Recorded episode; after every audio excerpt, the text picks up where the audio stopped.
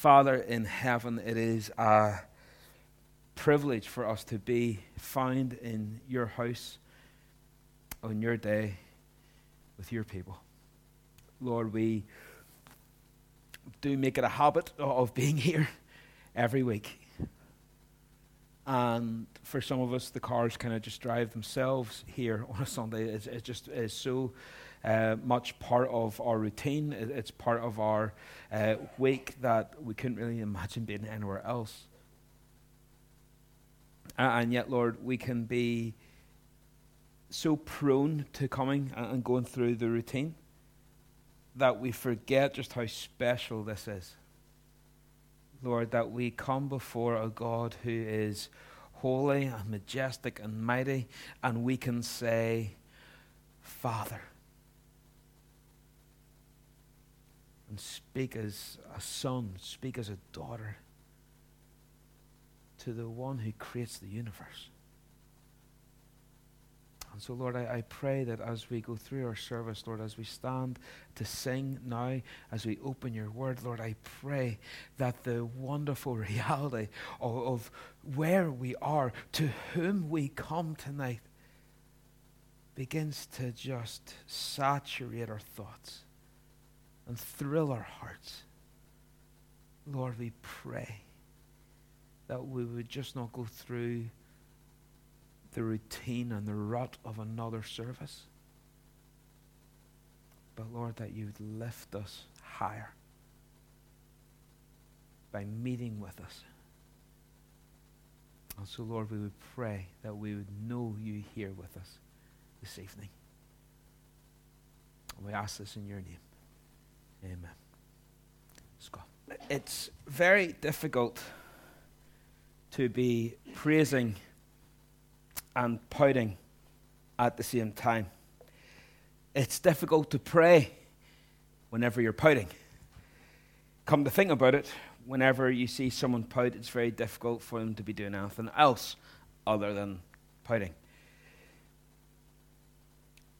takes all your energy, it takes all your focus. It tends to be kind of something that sucks everything else in your life into that mood, into that funk, that pouting, that sadness.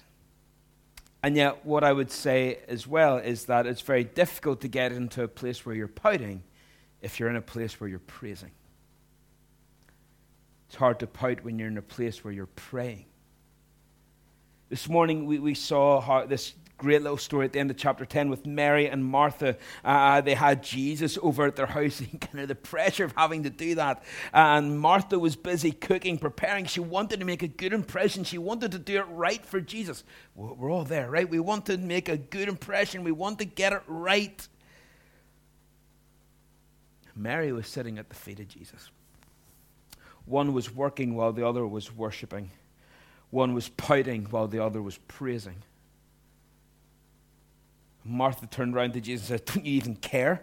Don't you care that I'm the one who's doing all the work by myself? Don't you care that it's me who's carrying the burden for everyone else around me? Tell her to get up and help me. Tell her to get up off that seat and do something. We've been there, right? Maybe not in church work, maybe in church work, probably in church, probably in church work, but maybe at home or at work or any countless number of scenarios we it's like to have all our focus on that place where it's like, ah, everyone else is kind of frustrating me. It's only me. Poor little me. Why haven't you done what I want you to do, God?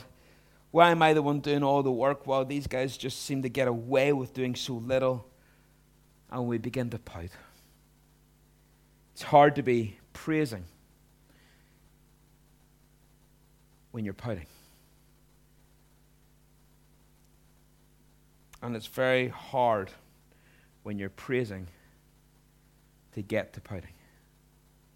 In fact, I would say that if you're a pouter right now, in this moment, right now, in the, in the service, before we get any further, make a commitment to yourself right now. Make a commitment before God right now and say, okay, in this moment, I'm going to turn away from pouting. I'm going to kind of just get away from that. I'm going to sort of try and switch that off and change my focus. I'm going to change my attitude. God, I want to be someone who's marked by prayer and praise rather than pouting.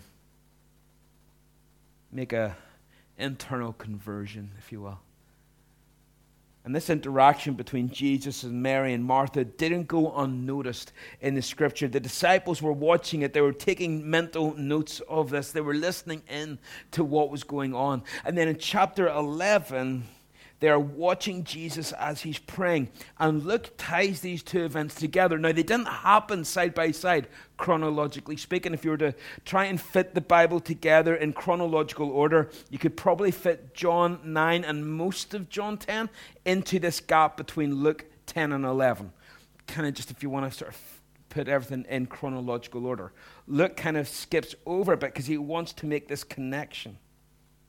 He wants to bring these two things together in our mind. He wants to show us that the disciples have been noticing and watching and the prayer life of Jesus and the pouting and the praising of Mary and Martha. And he ties them here together in the start of chapter 11. So let's, let's read. Now, Jesus was praying in a certain place. And when he finished, one of his disciples said to him, Lord, teach us to pray, as John taught his disciples. This is the fifth time in the opening uh, a dozen chapters that Luke mentions the prayer life of Jesus. And the 12 have noticed something dynamic in the life of Jesus that they were maybe lacking in their own prayer lives. Now, what's interesting is this is the only thing that the disciples ask Jesus to teach them. They don't ask Jesus, as far as we can tell in Scripture, they never say, Jesus, teach us how to preach like you, even though we know that Jesus taught with an authority that the rest of the people hadn't seen. Or, or, or, Jesus, teach us how to do a church plant. Teach us how to get the crowds around you the way you do. The only thing that they ever requested is, Lord, teach us to pray. Because if you get this right, you get the rest right.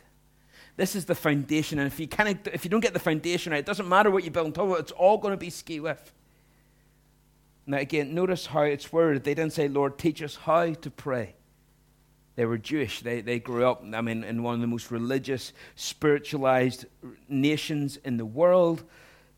They would have grown up reciting prayers. They'd have grown up knowing and, and doing this on a daily basis. Every morning, the Jewish people had to wake up and they recited a prayer. They know how to pray. But this isn't about how to pray. This is about the desire to pray. And there's a world of difference between knowing how to pray and wanting to pray. Now, if you're not sure how to pray, let me just sum it all up in one sentence. If you're not sure how to pray, just talk to God about it. And you'll be okay. But what about that desire to pray? Because if we're being honest with ourselves, if, and across history, all the great Christians, they would all say the same thing. The one area of their life that they wish they could improve on, the one thing that they wish they could have excelled f- further in, or done more of, or been better at, is that desire to pray.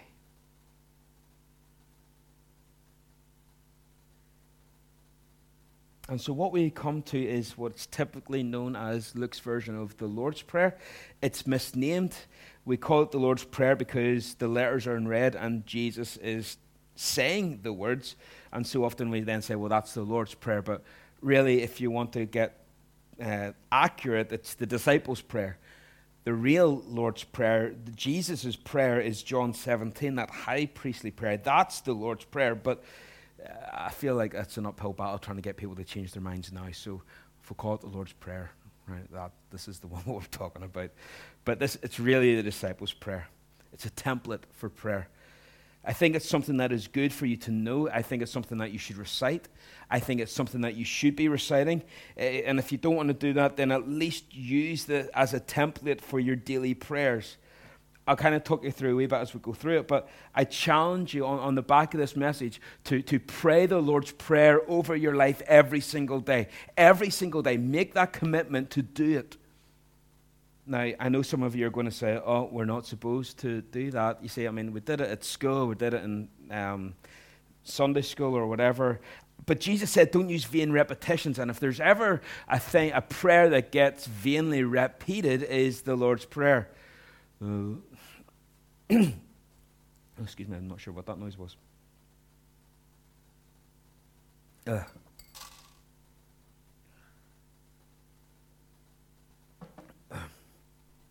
We'll try that again. There's nothing worse than whenever you start praying the Lord's Prayer as a group, as a congregation. Our Father, who art in heaven, hallowed be thy. Uh, and it is the vain repetition that Jesus kind of warned us about. And for so many of us, then, we've backed away from praying the Lord's Prayer. We back away from making it the temple for our lives because we're scared of falling into that same monotony.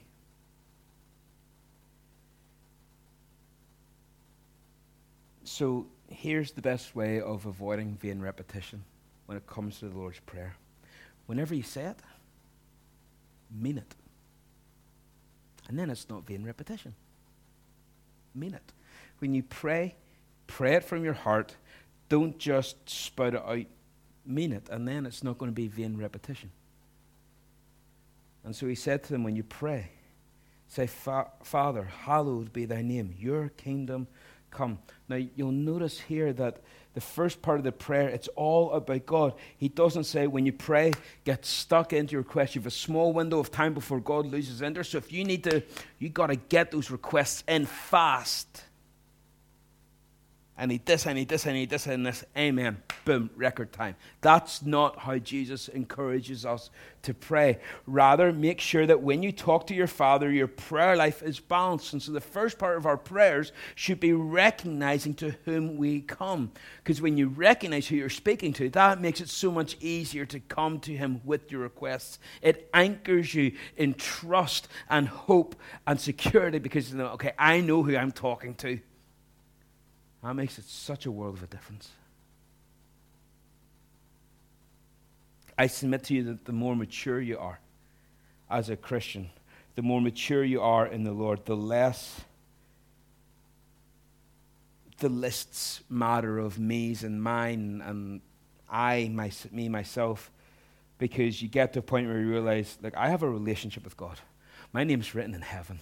I don't care about all my stuff because I trust Him. I love Him. I know that He is going to do what is best and we're trusting in Him. So I'm just going to, rather than come and start making demands, I'm going to come and rest in Him. Because, yes, I'm getting overwhelmed. I'm getting super stressed out. I'm getting anxious. So instead of just panicking and making demands, I'm going to come and I'm going to rest in who He is to let my faith uh, swell again. My two girls have a favorite line, a favorite phrase when they like to use when speaking to each other. Um, it goes something like this It's mine. They always kind of make three extra syllables in the word mine. That's, that's how you know it's them. It's mine. And then I say, No, sweetheart, it's not. It's mine. And then they cry. It's the instinctive reaction of, of, of children, it's the selfishness of immaturity. I had it. It's mine. Give it back. Now, I was like this whenever I was a kid. I can't really remember it, but I still have that tendency in me now, so I'm assuming it was much worse whenever I was younger. Okay, I'm just making that assumption. I'm still prone to it. That TV remote, my remote. That spot, that's my spot. That's where I sit. Shift. That last chocolate brownie, it's my chocolate brownie and then I don't get it, and then there's tears. But as I get older, I realize that my relationship with my parents has changed. I don't now just say, Mom, I want, Dad, I want. I don't do that. I, I, I was, I've been on the phone a couple of times with my dad this week and talking about different things, and it's never like it's mine, I want, I need, give me. Uh, hopefully, I've matured a wee bit. But now my conversations go more like, So, how have you been, Mum? Uh, how, how's things going? Have you been speaking to my granny? Uh, it's good just to talk to you. Put that on. I want to arrange a game of snooker with him. I want to try and meet up at some point and just relax. Hopefully, that's a reflection of a more mature relationship. And I think the older we get in the Lord, that's what it's like when we pray, Lord, just here I am. I'm in your presence. And as I'm here, I acknowledge to whom I come. I'm going to rest in who you are because it's just so good to speak to you. It's just so good to talk to you. Our Father. Now, notice whenever Jesus is teaching us to pray, he doesn't say, now, whenever you pray, make sure you go on at length about listing the characteristics of God there's none of this great and awesome God, mighty and we don't get that in this opening phrases of the prayer. Now, He is all of those things, and it's important that we realize that, but He's more than that. He's your Father. He's Abba, Father. And Jesus said that's how we come to God. It's good to recognize the power and the majesty and the might of God. Of course it is. It's very important, though, that we first of all recognize the relationship that we have with Him. Could you imagine if I, Ruth took me to some event for her work, which sounds like a horrible ordeal. She wouldn't put me through that, I hope. But as she'd be introducing me to her co workers, she might say something like, Well, look, this is Jeff. He's a pastor. He likes football. He played fullback for rugby, and he's uh, very busy all the time. And at no point did she ever say to any of her co workers, Oh, and he is my husband. If at no point did she, he, she may have listed attributes, qualities, things that I, I make up my personality, make up my character, but at no point actually identified the relationship and made known the relationship I would leave that event glad to be leaving the event, but really kind of hurt. Hurting because my wife acknowledged so many things about me except the bit that matters the most to me our relationship. I may be all those things, but the most important thing is that I'm her husband, that she's my wife, that we have children, that we're a family. So when we come to God and say, Our Father, that's not a lesser thing than saying, God, you are mighty and holy and righteous. We're identifying something that is so crucial, not only to us, but to Him as well. He paid a great price to become our Father. But it's not just our Father. Our Father, but Matthew reminds us that it's our Father who art in heaven. So there comes the great and awesome and mighty God bit, if you will. It comes after we first recognize the relationship. We don't drop it. We just start by acknowledging the most important part first because we can come thinking, He wants to help us. He wants to be involved. He's my Father. He longs to help me. He has this relationship with us. But guess what? He's the Father who's in heaven. If anyone can do it, it's Him. I recognize that you are God and you are in heaven. I recognize that from heaven you have a vantage point that I don't have. You see things that I don't see. You can see what's around the corner. I can't even see what's happening later on today.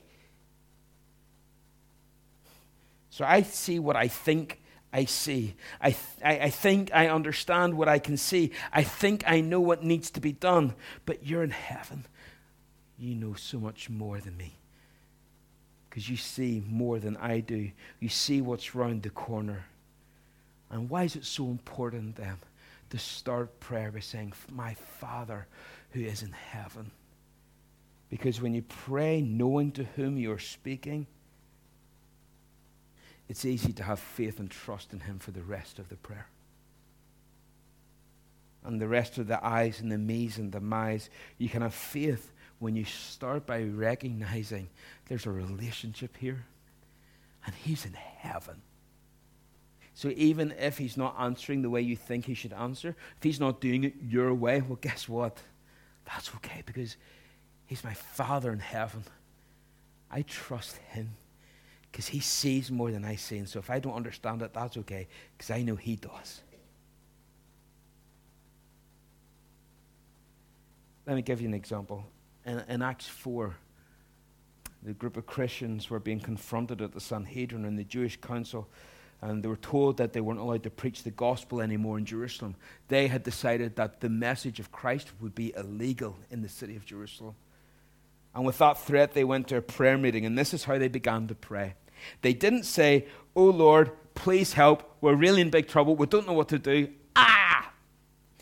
What they said was, Lord, you are God. You made the heaven and the earth and the sea and everything that is in them. That's a good way to start a prayer when you're struggling. I realize I'm talking to the one who's in heaven, who has no limitations whatsoever. So now I come with a request and I'm centered, I am calm, I'm relaxed because I know the greater is He who is in me than He who is in the world. I can relax, I can enter into that, and I'm acknowledging that I'm finding peace even before I get to the request, before I get to the answer. I'm finding peace because I know who I'm talking to. See, when you and I come to prayer, it's so often like, oh, this is a really hard situation, really struggling. I, am 600 quid short on my bills this week. I, I, I don't know where I'm going to get the 600 pound from. I was like, well, hold on, hold, hold, just, just wait. We're praying to the one who, like, owns a, the cattle on a thousand hills. He created the heavens and the earth and the seas and everything that's in them. He uses refined gold to, for heaven's footpaths, for goodness sake. All I need is 600. 6,000. It's nothing to him. We come to God and say, Look, I, have a cold. I know you can heal that. I, I pray that you would in Jesus' name. But what if it's not cold? What if it's the big C? What if it's cancer? Oh, well, actually, that's no harder for the Lord than a cold. You see, if it's God doing the work, you need to remember something so, so important. Difficulty must always be measured by the capacity of the agent doing the work. God is doing the work, He's unlimited. It is not difficult for God.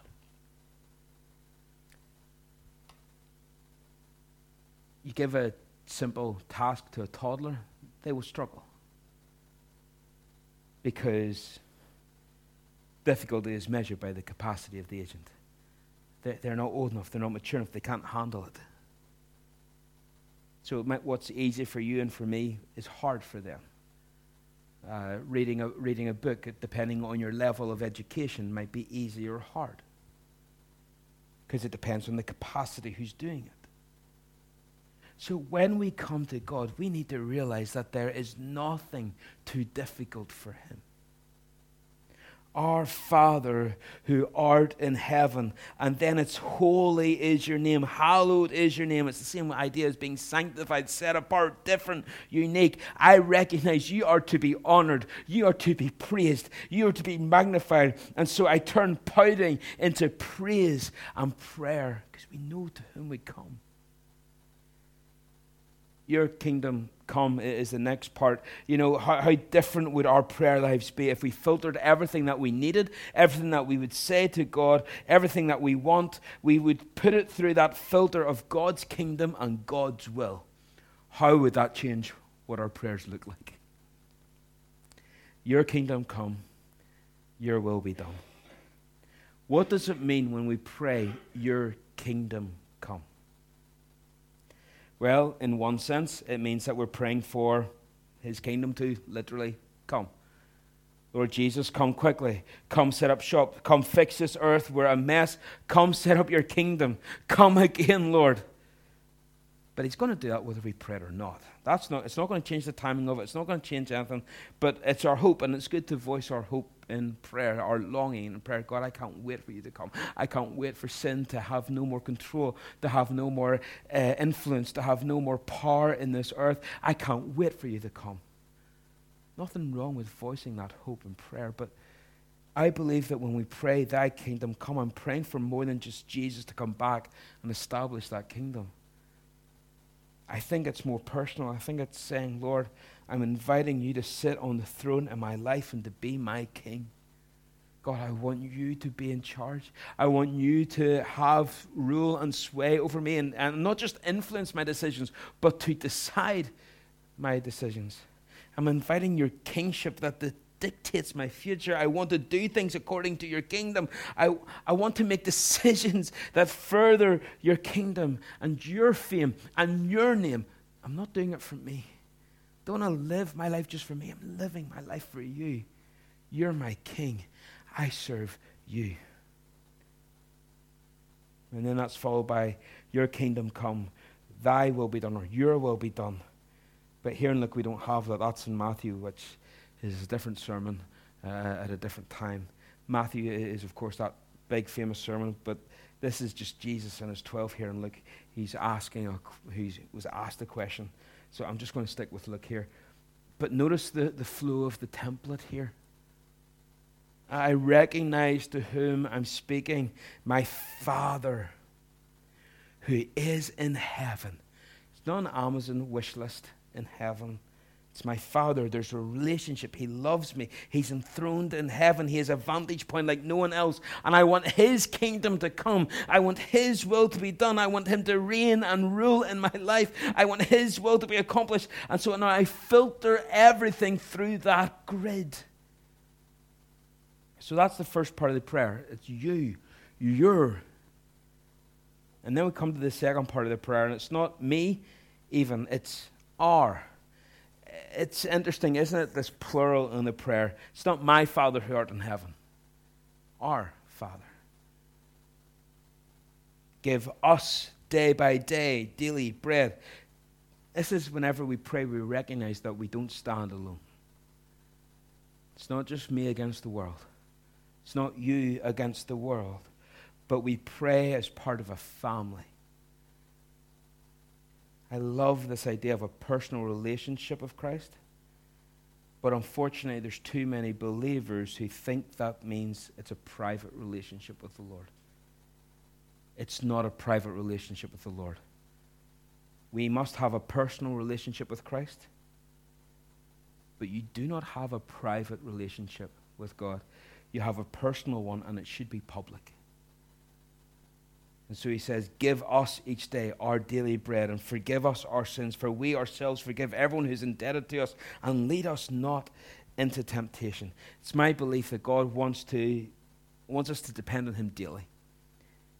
Give us our daily bread. It's not give us our monthly paycheck in advance or give us our meet the church's budget a year ahead of time. It's give us this day Give us day by day what we need.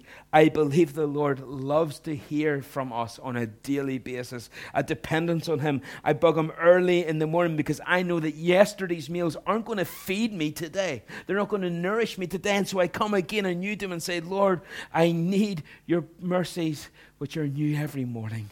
Great is thy faithfulness. It's a daily dependence. And then we also recognize we need to forgive that there's a principle that, that so often gets kind of intertwined with um,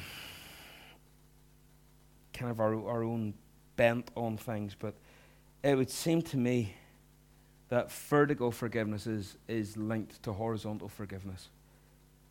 We have been forgiven much. Jesus told us in another, in another place, and so who are we to withhold forgiveness from someone else? Who are we to decide that we should be forgiven and it's right that God deserves that forgives us so much, but we're not going to forgive them for wronging us? We have no right to do that. If we have been forgiven so great a debt by God Himself, we can forgive others who owe us a much smaller debt. We have no right to withhold forgiveness. Much more than that, one of the proofs I think that a person is saved is their willingness to forgive. If I see a person who harbors grudges and won't forgive, I have to truly wonder. Even though they claim to be a Christian, even though they come to church, I have to ask myself, are you really saved?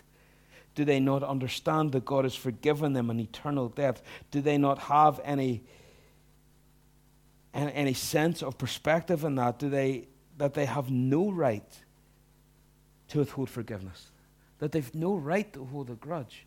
They do not understand that if they've been forgiven vertically, horizontally, that has to be reflected. Ephesians 4:30, he says, "Be kind to one another, tender-hearted, forgiving one another." That's a command. Forgiving one another, even as God in Christ has forgiven you. That's the principle.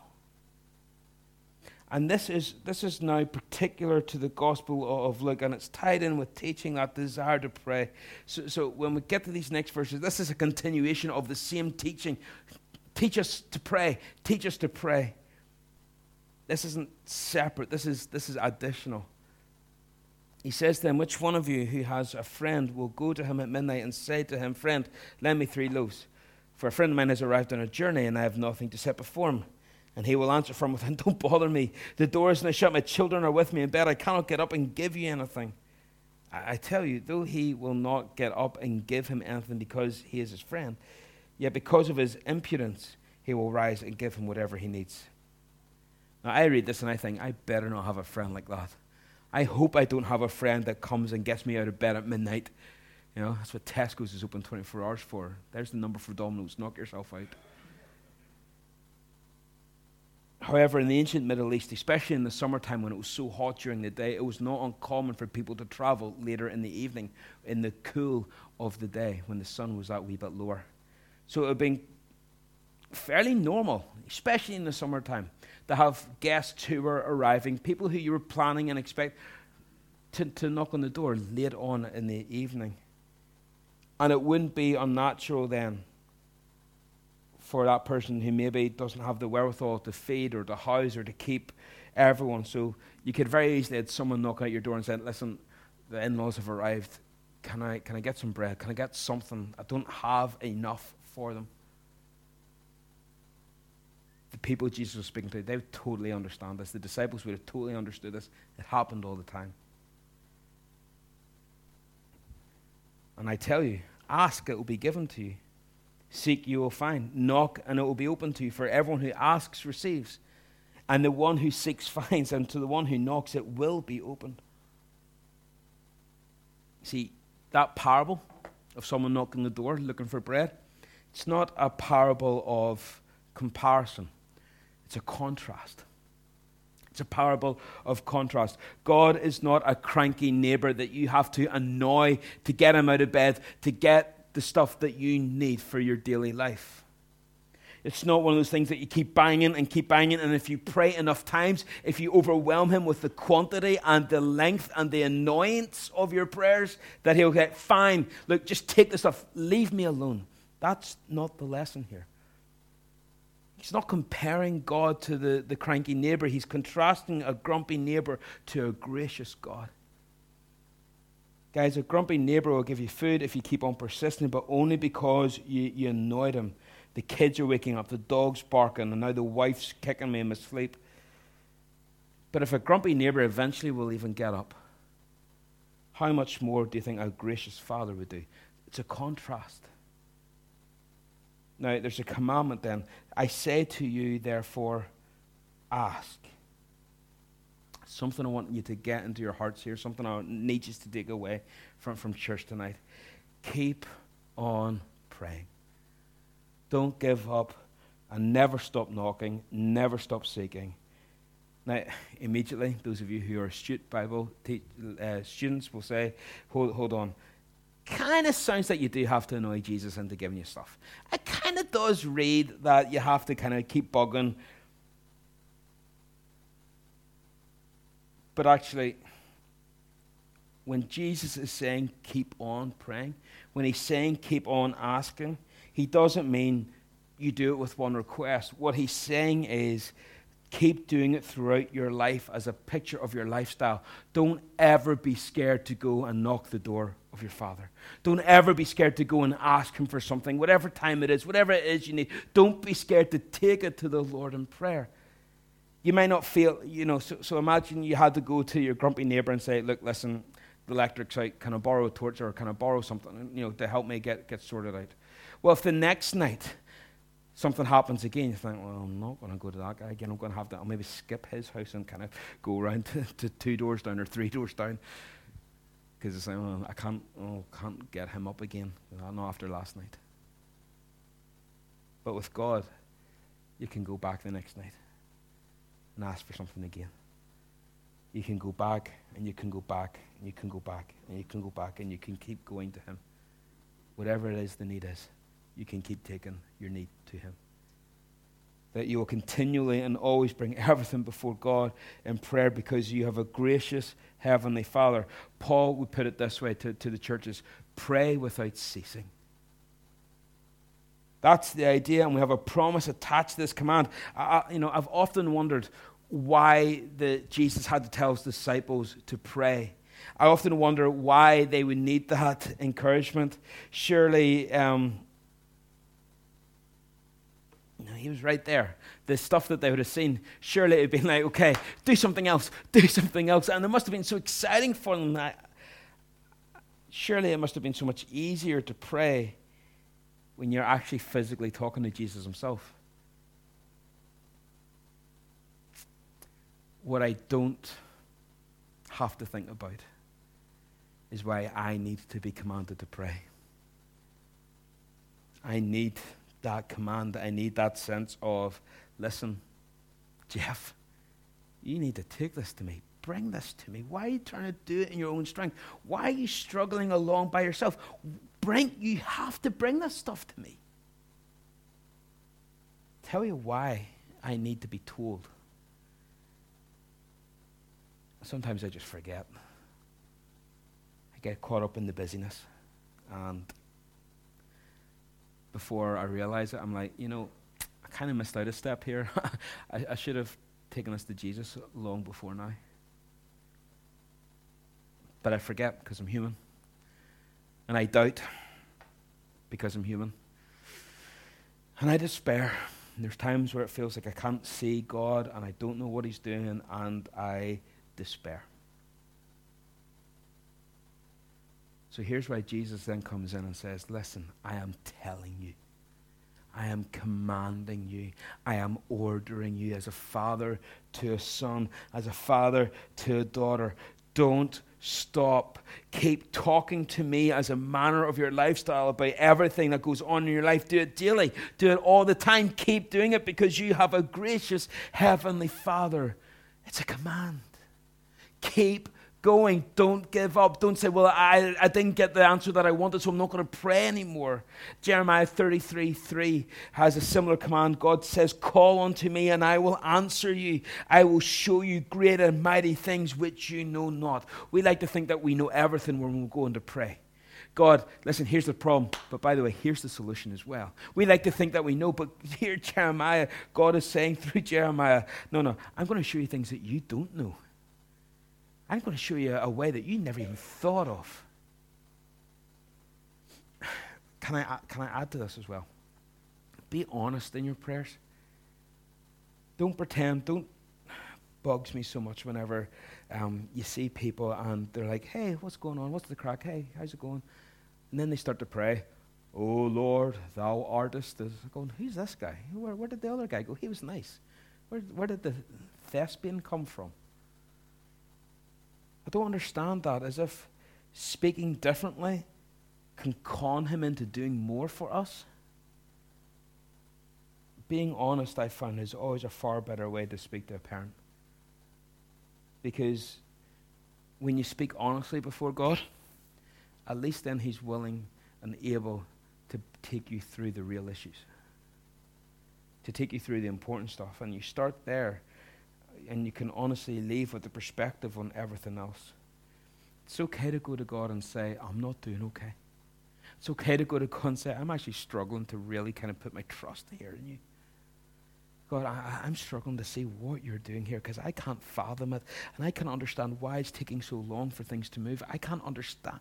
It's okay. At least you're being honest. How else are you supposed to pray? O Lord, thou art so wise and mighty and wonderful, and I can't help but bend the knee and fall. When that's not how you're feeling, be honest with Him. Take it to the Lord in prayer. And he goes on in verse 11. Again, this is still all about the subject of prayer. What father among you, if his son asks for a fish, will instead of a fish give him a serpent? Or if he asks for an egg, we'll give him a scorpion. If you then, who are evil, know how to give good gifts to your children, how much more will the Heavenly Father give the Holy Spirit to those who ask Him? Imagine you're going into McDonald's and the people in your car are absolutely starving. So you grab them a Big Mac and you slip the meat patty out and you put a little flat rock in there instead. And with a kind of a little smile, you go, There you go, son, crack on. And then you can't wait to see your look on his face when he bites into the stone. Well, you're going to break his teeth and you're going to break his heart. And you're probably going to get a divorce from your wife for doing something like that. Or, or, or what, if, what if you're at home and, and your kid comes along and asks for a ham sandwich? Are you going to put a snake in there? scorpion? Of course not. You're not going to do that. If you're any kind of a parent, if your child is hungry, you give them something to eat. Now, I want you to notice these words. Because what our Lord is teaching us is that you can take the most intimate relationship between a parent and a child, and you can think of the, the love that is there. But God's love is so much more.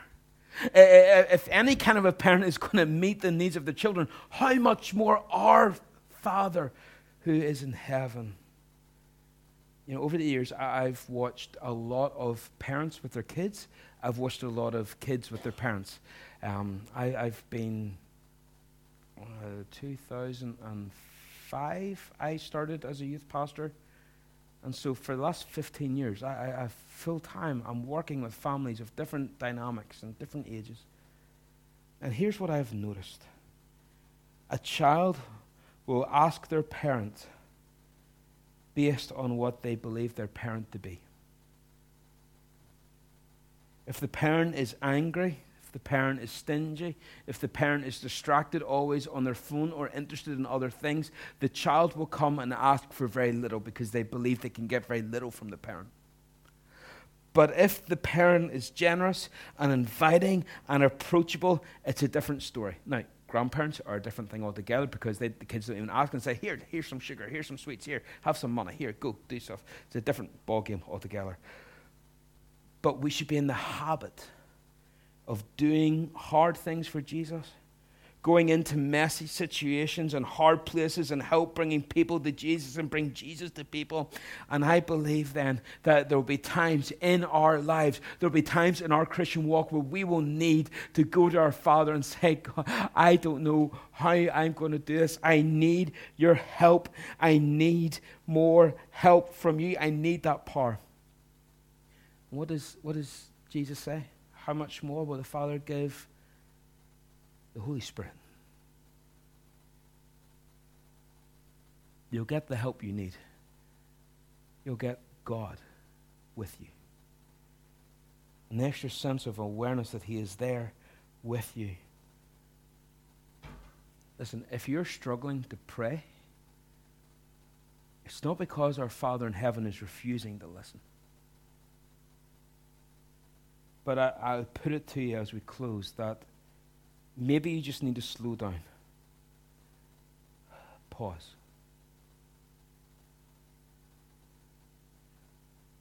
Remember to whom you speak. Remember to whom you come. Our Father who art in heaven, who seeks to only give you things that are good filter your thoughts and filter your requests through uh, through honesty, through the kingdom come, through His will to be done, and then leave. No matter what happens, no matter what the result is, He is sovereign. And He is worthy of our trust. He is worthy of resting in Him and who He is. As I said this morning, we can be so fickle in our Christian lives. We, we look at circumstances and we feel the ups and downs and we go up and down with them. But when we anchor ourselves in who He is and what He has done for us, that's where we find that stability. That's where we find that, that place where we can rest and anchor ourselves in. we finished this morning by saying, make sure you spend time at the feet of Jesus. That's where we're finishing tonight. Spend that time resting in Him. Know to whom you come, and the rest will follow. And now I'm going to have to close in prayer tonight. That's going to be hard. You'll all be judging me and marking me now. But um, oh no, actually, what we'll do is we'll, we'll we'll sing first. So I'm going to ask the musicians to come up, and then we'll close in prayer, and then uh, there's tea and coffee afterwards. So uh, hope you come, guys, and then I'll come up and. Cl- Father, so often we come to pray and we often don't really know what we're supposed to say because we don't really know what we're supposed to be asking for. We know what we want, but so often we, we also know that it can be a wee bit self centered or because it's looking for the easier option rather than the best option. Lord, I pray that we would have a, a desire for a more mature relationship with you. Lord, that we would grow into people who are not like toddlers who saying, It's mine, I want, I want, I want, but we learn to just simply rest in your presence. To be able to bring our cares and our worries honestly before you and leave knowing that our Father who is in heaven is more than able to deal with them. If we simply let you do that.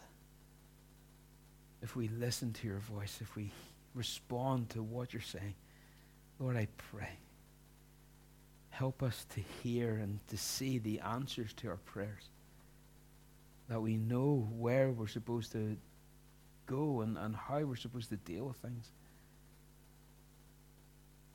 But Lord, I pray that we would never, ever give up in praying.